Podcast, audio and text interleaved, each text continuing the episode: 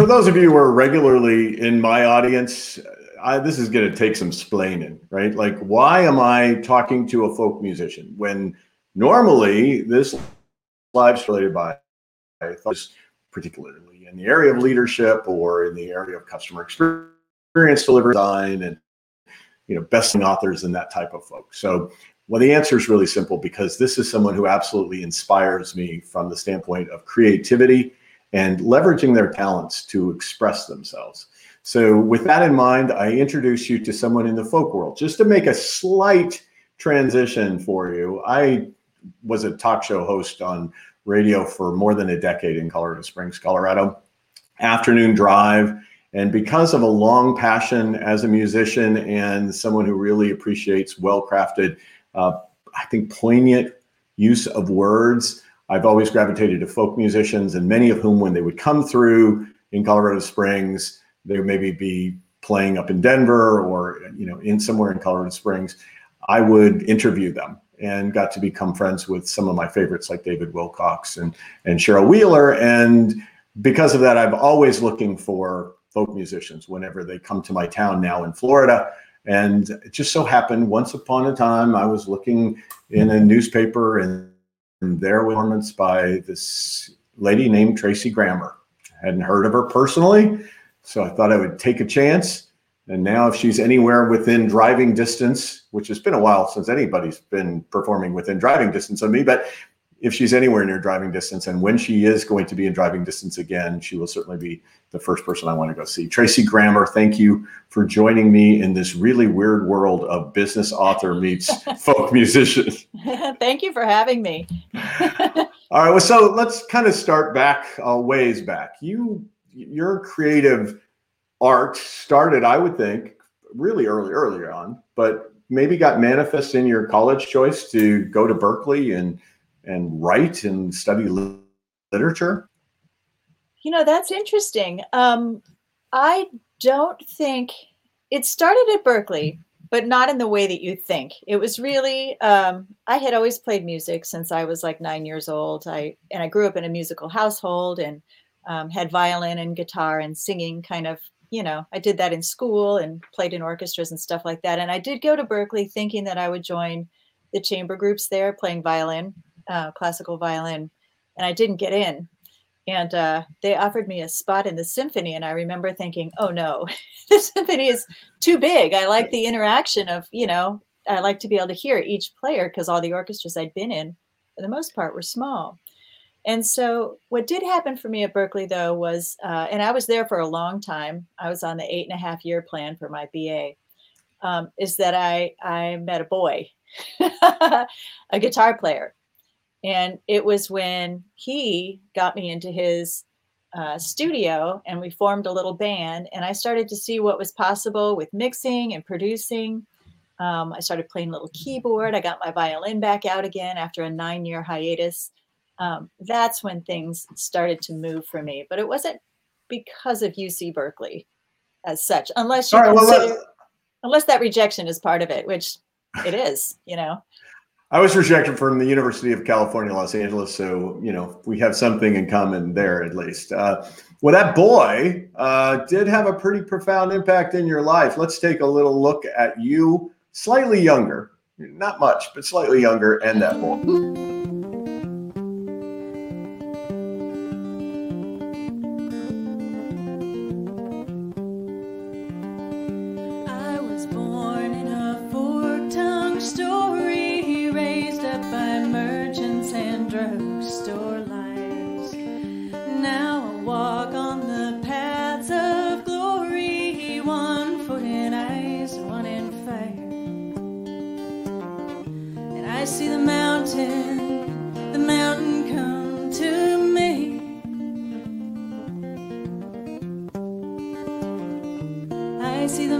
Day.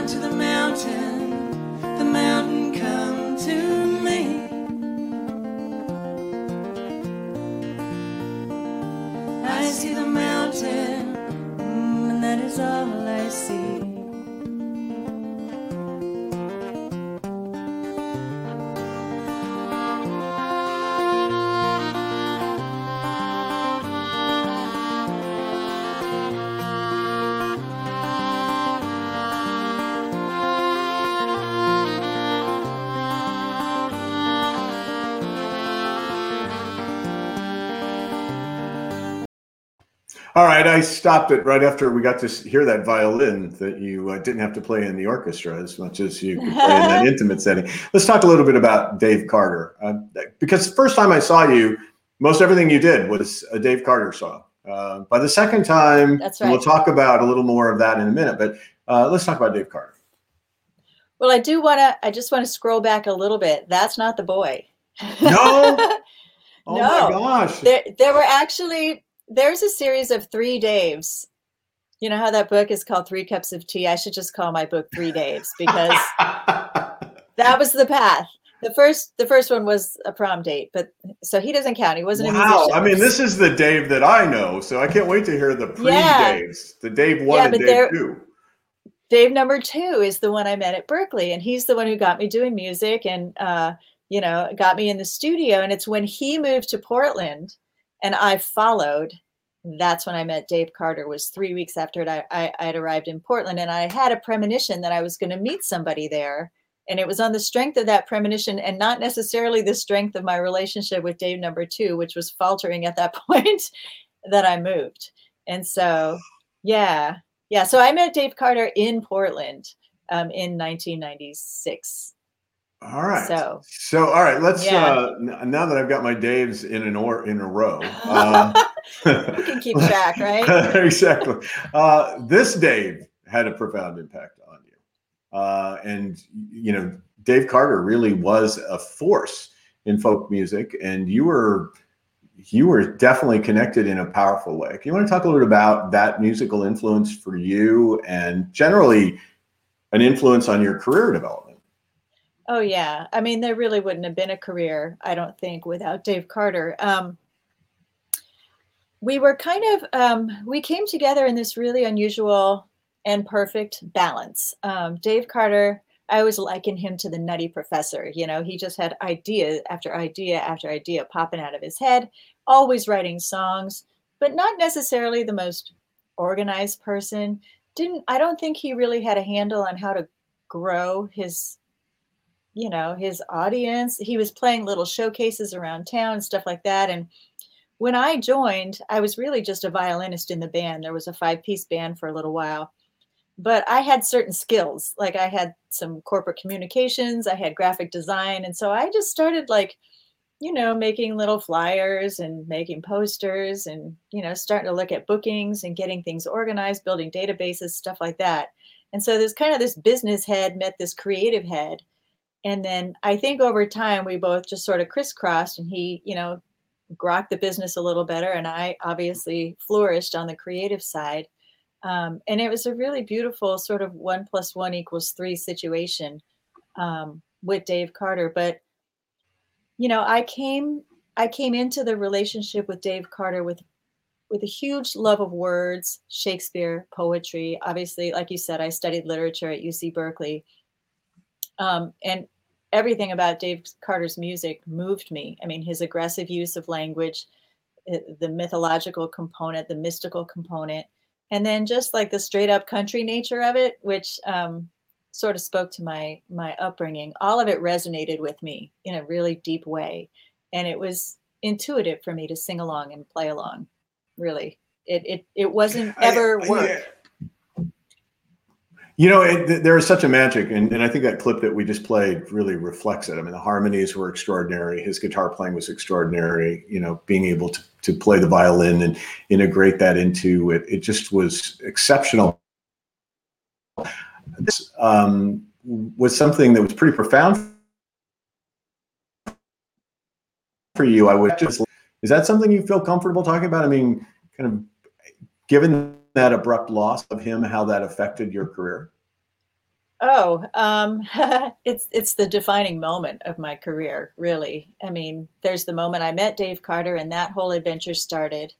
Uh, but yeah, when he died, um, I mean, I had already been on a mission, and the mission was to make sure everybody heard Dave Carter's song. So that was the mission when he was alive. So when he died, the mission was essentially unchanged, though the personnel was obviously not going to be the same. It was going to be down to me to do this, me and our fans. So um, the work of that is has been my career. And only recently, you know, maybe the last five or six years has it shifted a little bit more towards songwriting and my own creative endeavors. But essentially, for the first decade anyway, I was on a path, you know, Dave Carter, everybody listen, everybody sing, you know, that was my, that was my rallying cry. That was my, my M O and my guiding, my guiding thing. So help me understand, what was the transition? Because as I intimated, the first time I heard you, it was clearly that. That's what I heard at a place called Sacred Lands uh, yeah. in, in Saint Petersburg, Florida. Uh, the next time I saw you, I think, was at a small uh, art studio. And you were starting okay. to play some of the music that I heard you writing in Real Women, Real Song, and kind of almost woodshedding that a bit out in live concert venues. So tell me a little bit about that transition for you. Yeah, well, um, in the beginning with Dave Carter, I was a side person, essentially. Every now and then I would sing the lead on a song, and he was kind of going in that direction, uh, writing more songs for my voice. Um, and he used to always say that he wanted to go live in a trailer and write and send me out to sing. And so in some ways, and I've said this a lot in my shows, I feel like he sort of fished his wish in a weird way. in a weird way. And he could be in some heavenly trailer somewhere. And here I am singing just like he wanted. But I had no experience as a solo performer. I had no experience. Uh, I didn't know how to play those songs on guitar. I didn't know how to entertain an audience, have any kind of banter. Um, didn't know how, how to hire a sideman. You know, like I didn't know anything except how to sing along. And, uh, and so it was really just love that pulled me through the eye of that needle, and the grace of my fans who watched me stumble quite a bit on the path until I really found my footing. And then also just— well, what kind of stumble? Come on, you can't leave a stumble line out there without me having to find out. Where did you stumble? Oh my goodness. Well, my very first show out of the gate was this um, kind of like a girl power show in, out here in Massachusetts. And I remember flying myself. I was living in Oregon at the time. I flew myself first class because I was like, this is it. This is your moment. Treat yourself with respect. You've been on tour with Joan Baez. You're not nobody. Let's go do this. You've been practicing. You're ready. It's only four songs. You got it, you know? So I, I flew myself out there.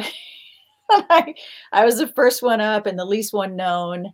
And it was like, uh, who was on the bill? It was the Nields.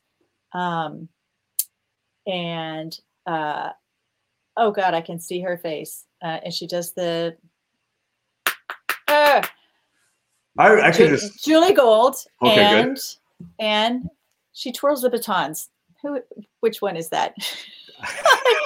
I, I totally know her. Christine Lavin. Yes. It's Christine Lavin, of course. So anyways. Yeah, what was the, the Red Roses from the Wrong Man or something? I said, it's really a wonderful Lavin song out there. Too. I'm so embarrassed that I couldn't remember her name. I love her. Anyway, and she's she's masterful. But I was up first, and I got up on stage, and, um, you know, I started playing Ordinary Town, which is a song that was one of my songs. It wasn't like I took on a Dave song, but I did have to learn the guitar. So I start playing, and, like, I miss the bass note of the chord on the guitar.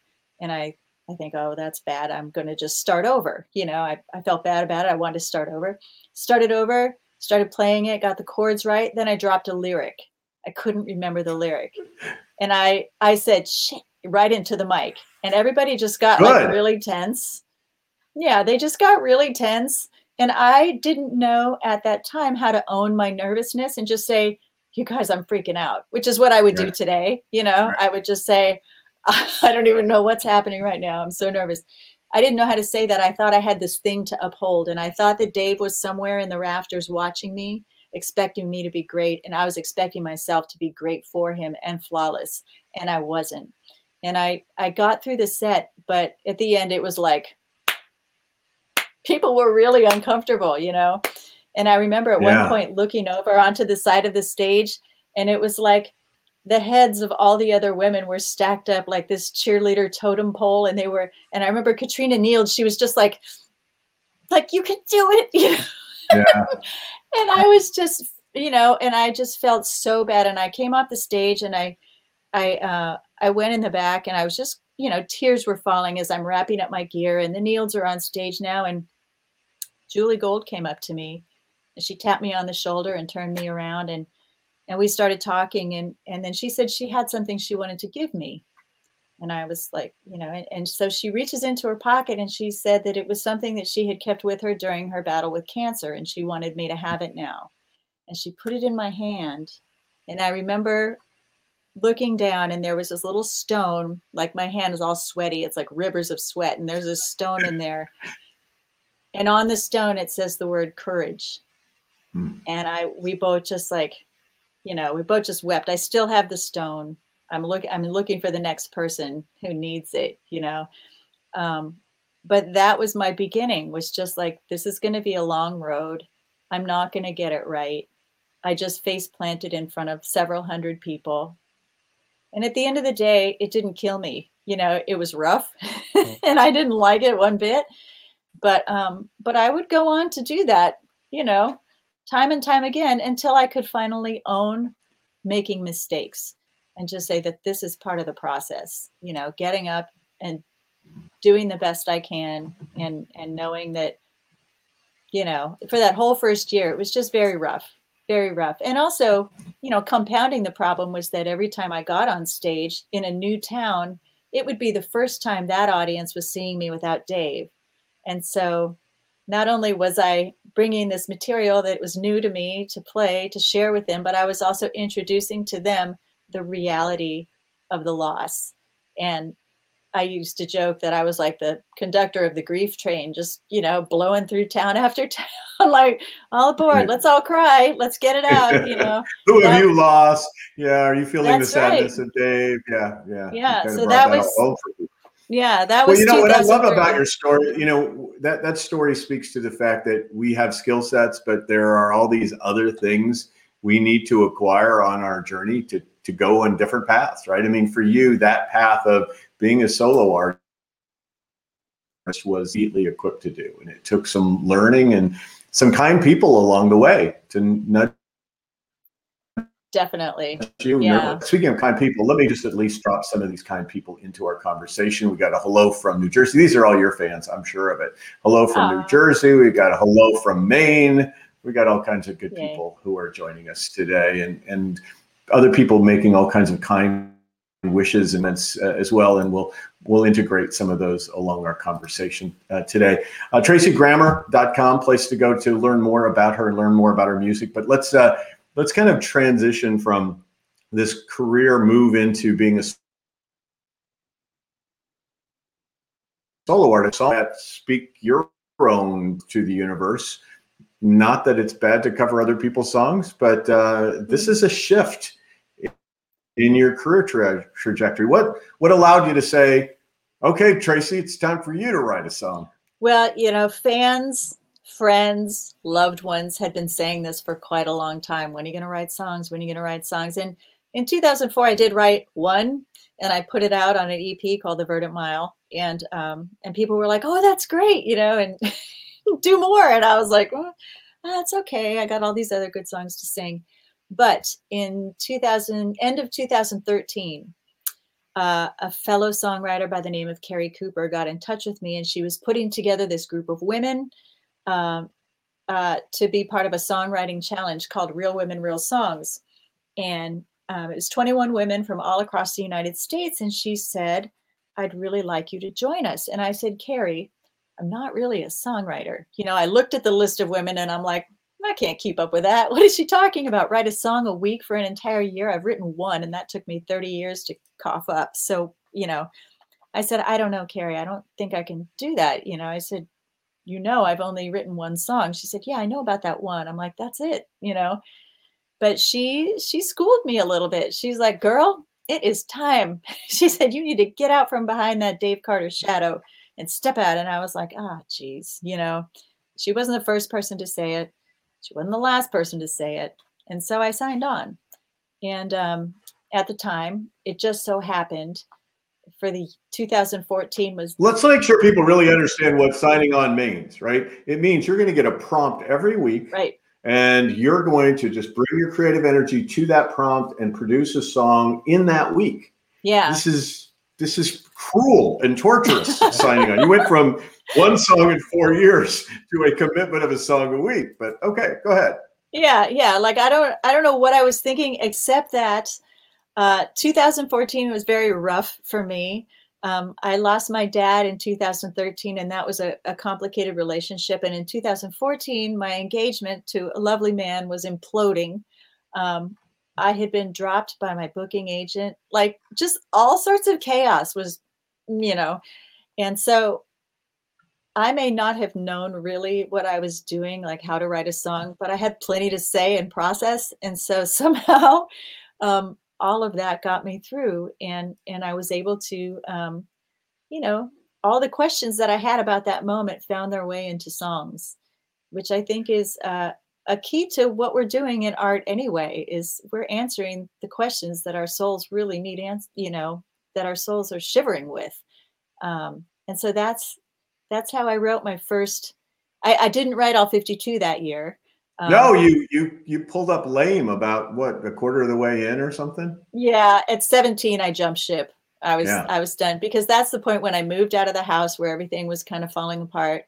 I got my own place, everything settled down, and in that calm and in that peace, I had nothing. I I couldn't write, and so. Well, You know, I, I think that every week, I mean, and there were some incredibly talented people, and I know I was tuning in every week and checking out my favorites and checking out people that I really didn't like, just to see kind of what was going on in their creative process with regard to props. And didn't like, meaning that from my personal taste, they weren't singing something that I could connect with. But, but, but your stuff every week was amazing. And one of the songs I want to share with the audience who, again, doesn't know your music is, we'll just do part of it. How about that? Uh, part of one of your prompts. It speaks to that complicated relationship with your dad.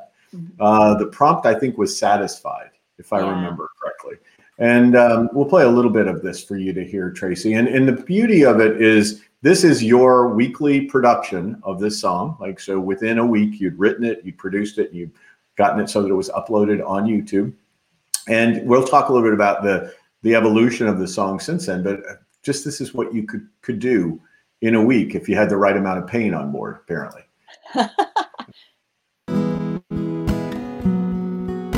What a good life. Sick of my scheming and costly mistakes. I was losing my business in the hearts that I'd break. I got sober as a mountain and my river turned cool. I'd make it up to your mama, but you're leaving this fool and old.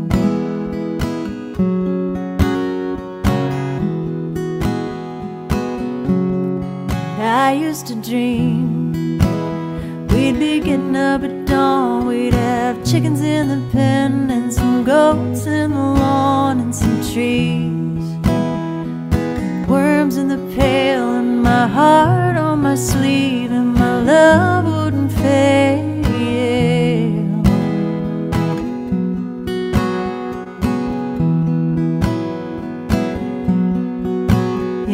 Good life, in my good life.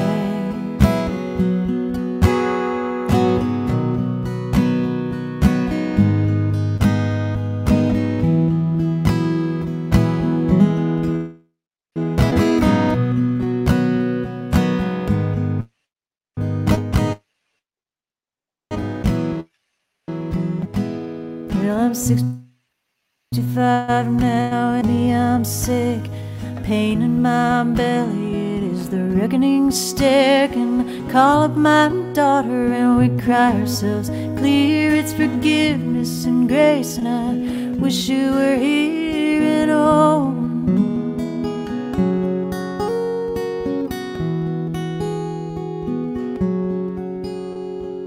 Last thing I said, I was coming undone by the sweet summer days, just like the sun, while the juice from that fruit all down my face. There is a- All right, I could listen to this.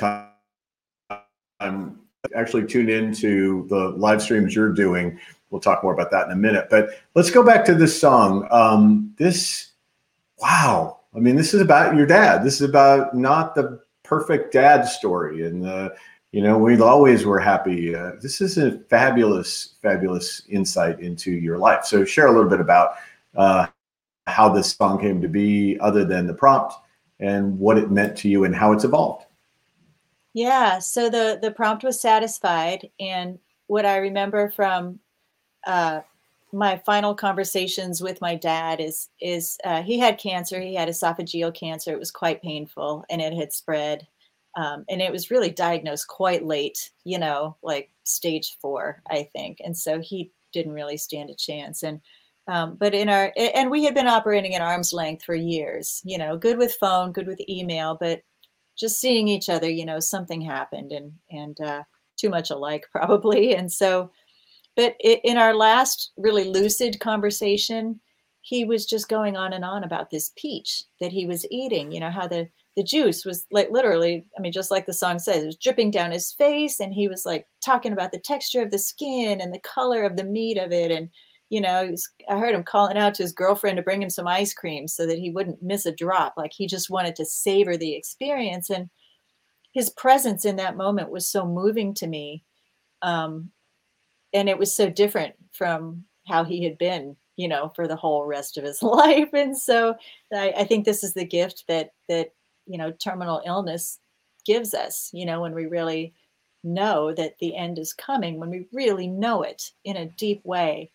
Um, and so when, when I heard Satisfied, it was the first thing I thought of, my dad with his peach. But then I had to reconcile, like, really, the, I wasn't going to write a rosy song about a relationship that just wasn't rosy, you know, I mean, it was complicated, like so many relationships are. He gave me my music, he played guitars, we sang together when I was young. But he was also, he was alcoholic. He, he struggled with that. And, um, you know, his, his parents had divorced. And so I think he just, you know, there's a legacy of pain that comes on down and, and, you know, he suffered and he passed on that suffering to us a bit.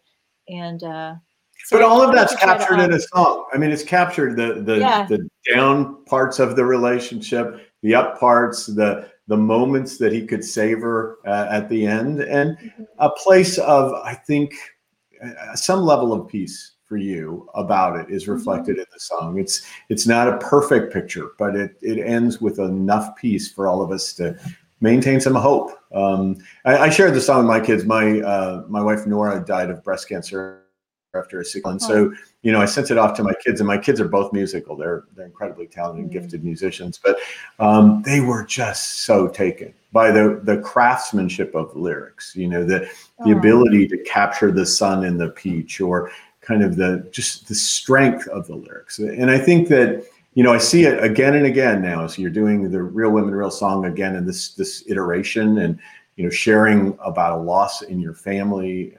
In an accident for, I think, a niece. There's just so many of these moments that are shared universally, maybe unique to you in the actual manifestation, but a shared reality that you capture. So are you going to stay with Real Women, Real Song this season? You're going to do all fifty-two weeks, or when do we have to expect you to bail this year?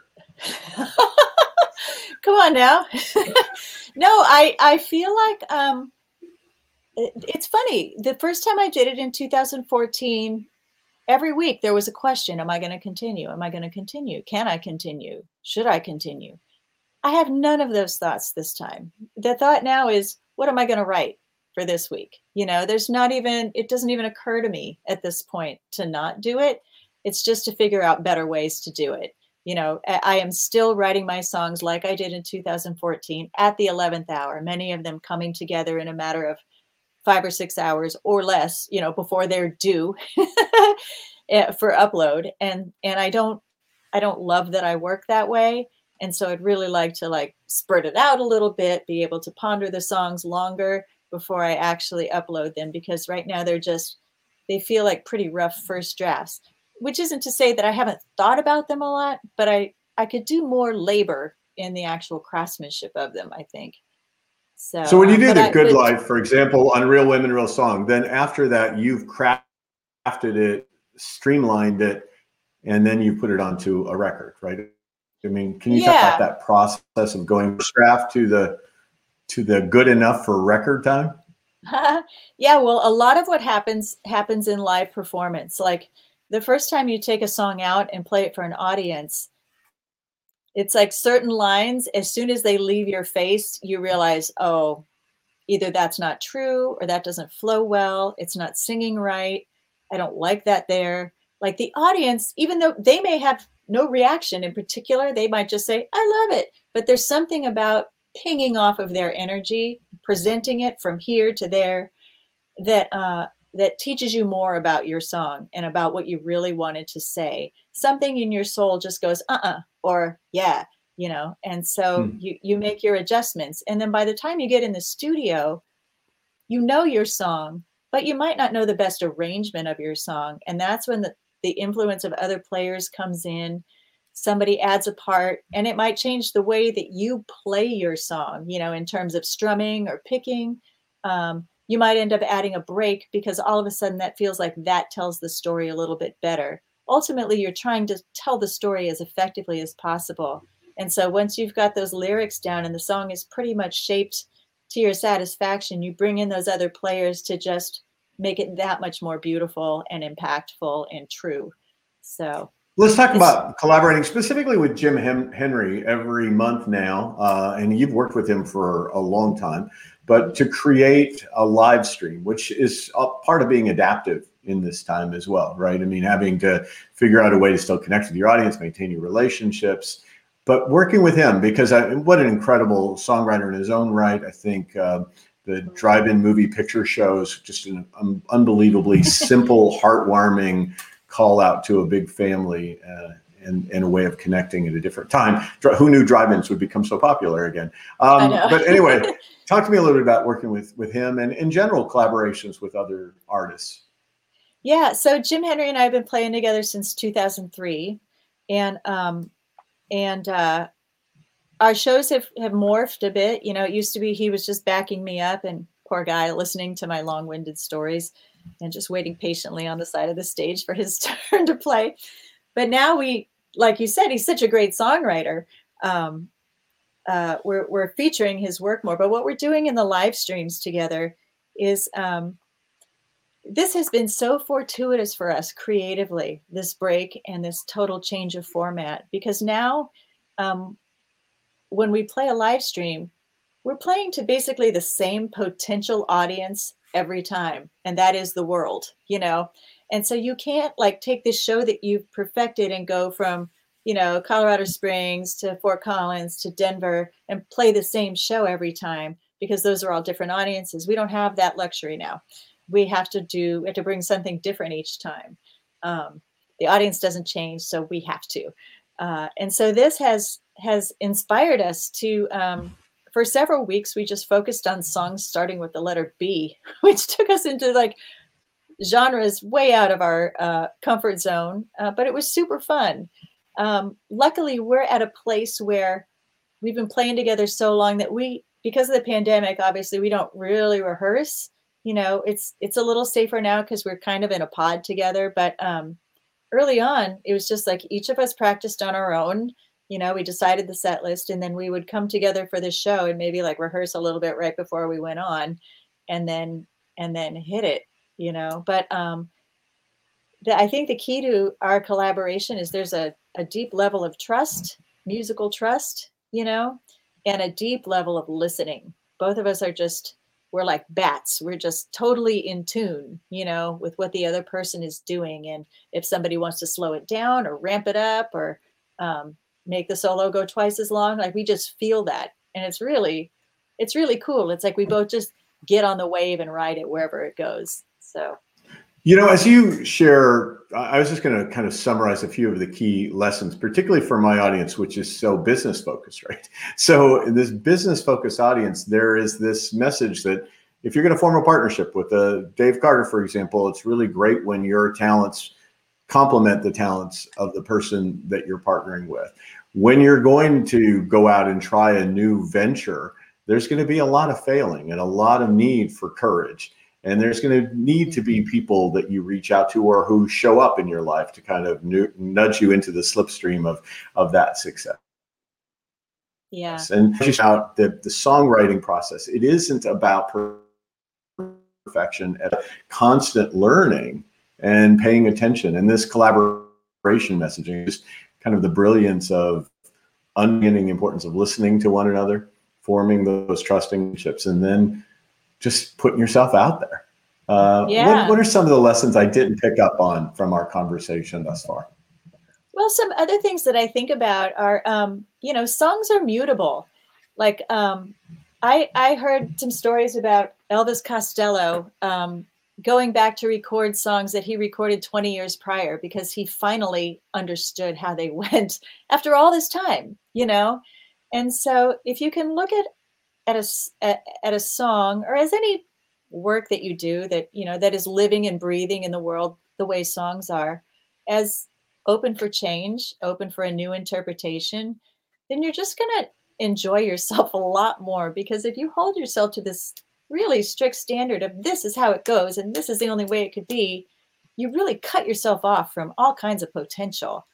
Um, and so I think that's been a huge lesson um, over the course of my career, is just learning to flow a little better and be a little more present with whatever wants to happen inside of a song or inside of a musical moment or in an engagement with the audience, um, as opposed to showing up with this is the menu of what we're doing tonight and tick, tick, tick, tick, tick. You know, that it's just a recipe. It could go well. It could go really well. You could feel like you hit a home run if that's your idea of success.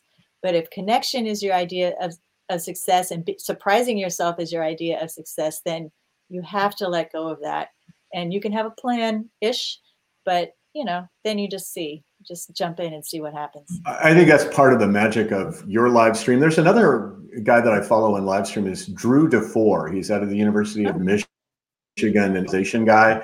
And he and his wife just, it's kind of like almost piano bar, live performance request in real time. It's pretty freaky good. So somebody else to wow. add to your radar of people you track. But I'll, you know, we had this premise that maybe we were coming from different worlds.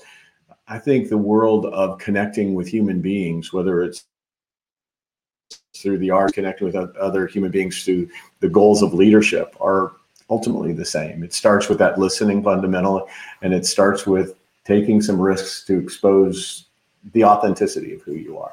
So with that, where are you going? What's what's next on the Tracy Grammer? Where should people be following you? Why should this business audience suddenly start hanging out with Tracy Grammer and Jim Henry or wherever you want to send them?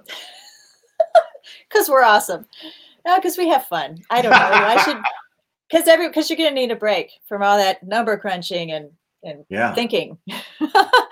And because singing is good and community is good. And actually one lovely thing that has, has happened as a result of our live streams is that our YouTube, our online YouTube community has really started to kind of knit together, and they're all talking to each other while we're playing. And it's so lovely to see.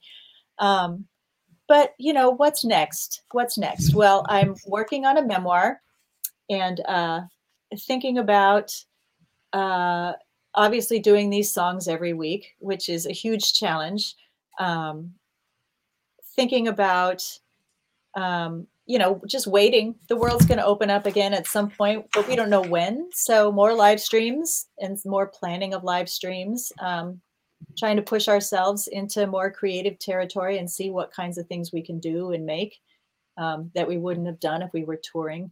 Um, basically, because you just don't have time to develop when you're on the road. You're, ba- you're just trying to get yourself from the hotel to the road, to the hotel, to the venue, to the hotel, to the road, to the hotel, to the venue.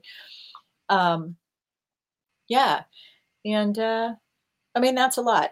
So, and trying to stay healthy, of course, in the midst of it all. So people should go and check out. I'm getting to Instagram. Yeah, with Instagram you. is great. I'm going to start. Uh, going to Instagram would be a way they could find out about your. Yeah, Instagram, live streams. Um, the memoir, that's not really accessible to people at this point, but I am thinking of starting a Patreon um, to start sharing bits of that and that process.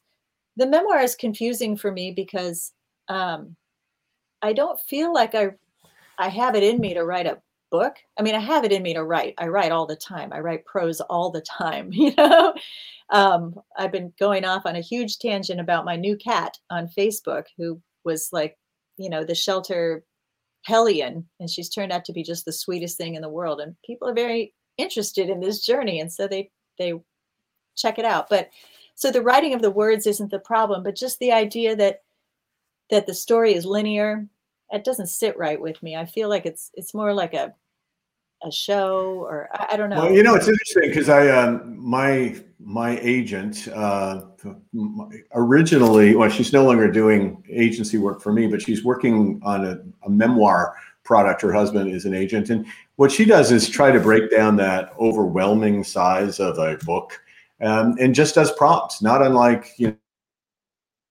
You know, Real Women. So the prop might be, you know, your your uh, lunchbox in sixth grade, right?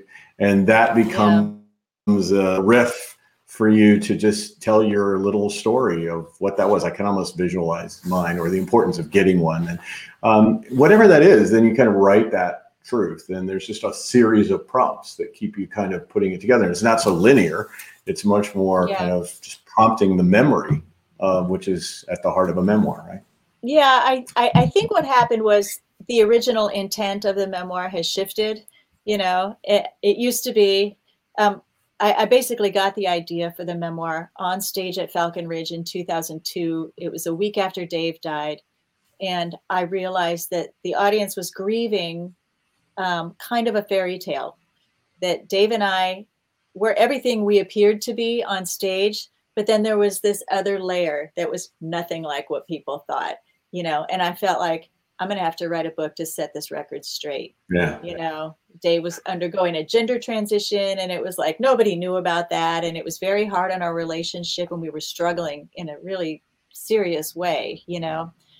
Um, and so I love the Joan Baez song lyric, Honest Lullaby, right? Like you want to tell people the truth. Um, yeah. But that there's still something lovely about the whole purpose of the relationship coming into your life, irrespective of some of the valleys, right? Right. And so, yeah. but that, but you know, over time, and there's been a lot of time, right? It's been eighteen, nineteen years since then, um, eighteen years.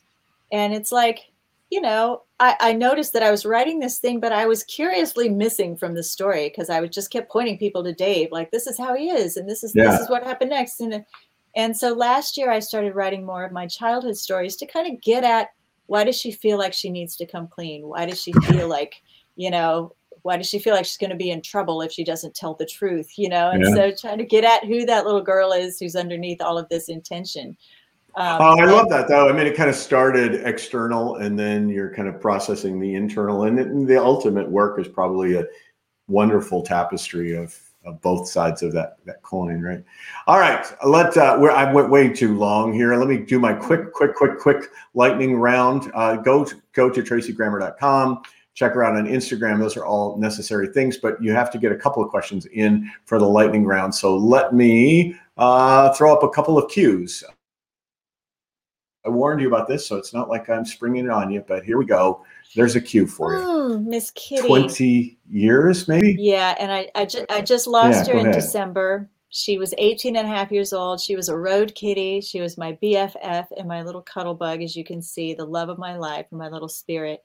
Um, yeah, I miss her every day. She's such a good cat. All right. Here we go. Next one. This ah! is harder to see. By the way. That's the Murph. That's the new one. That's the, the little troublemaker from That's the hellion. That there she but, is. But you've gone to animal, you know, behaviorist, a cat behaviorist. You've kind of worked every angle on this thing. Go ahead. Give me your reaction I, to her. I love. She's just and surprise. Every day she surprises me. She's so good. All right. How about the word quieting, which came up like, like seven times in one post? Quieting. That is always my goal. That's the first thing I do in the morning is just stop the noise in my head and try to get down to one of those deeper levels.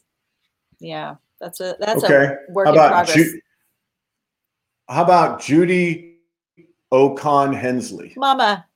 That's my mama. She's in Tennessee. And uh, she just lost one of her very best friends to COVID this week. And so um, she's grieving. But she is my rock, and uh, talk to her almost every day. She's great. All right, so that's enough of lightning round. I use too much regular time for lightning round. Instagram dot com slash Tracy Grammer. Go to tracy grammer dot com. Scrolling on the bottom of the screen, if we don't have enough visual activity going there, Tracy Grammer. Scrolling on the bottom, Instagram dot com for Tracy Grammer. Please check it out. I can tell you that those monthly live streams with Jim Henry are a couple hours of the best to spend in a month. And then oh, track you. and follow what she's doing. Real Women, Real Song, because I think you're going to see what creative creativity looks like, even under a time curve, to be creative and under a time curve. Who knew? Um, so thank you again, Tracy Grammer, for taking the time with me today. For the rest of you who are joining me in the very near future, next week on the live stream, Doug Conant. Doug was formerly the C E O of uh, John's uh, of uh, Campbell Soup and Nabisco. Um, his book Blueprint is pretty powerful um, uh, from a leadership perspective. A week after that is my old improv instructor from from Denver, Colorado. He runs a company called Bovine Metropolis, the cow town that Denver is. A great improv teacher, studied with uh, with. you know, the folks over at Second City, and we're going to talk about improvisation and the willingness to say yes and, uh, and many of the other things that I think if we accepted the opportunities of the universe and stepped into them instead of running in fear, we would grow as human beings. And really just, I think it's a lot about open mindset. Following week, we're going to be talking uh, with the folks uh, who are from uh, New York Cares, one of the biggest nonprofits in New York City. Uh, the C E O, who's in my new book, Stronger Through Adversity, is going to talk about what they did at the beginning of COVID um, and really what we can all learn from being volunteers and committing ourselves to something bigger than ourselves. And finally, the week after that, as we just look out a month, is Roger Brooks, Brooks uh, one of his books, Build the Best You, um, All-American T V uh, network. He's just a, a phenomenal thought leader when it comes to personal growth and development. That's all we have time for this week. Thanks so much for being with us. Hey, do me a big favor and like this post, and or please forward it to somebody. I'll tell you what, if you forward this post so more people get to know Tracy Grammer, here's what I'll do. We'll look for uh, any kind of hash associated with the fact that you forwarded this, and then we'll put you in a lottery and we'll send you a copy of the new book. So thanks so much, everyone. Have a great week.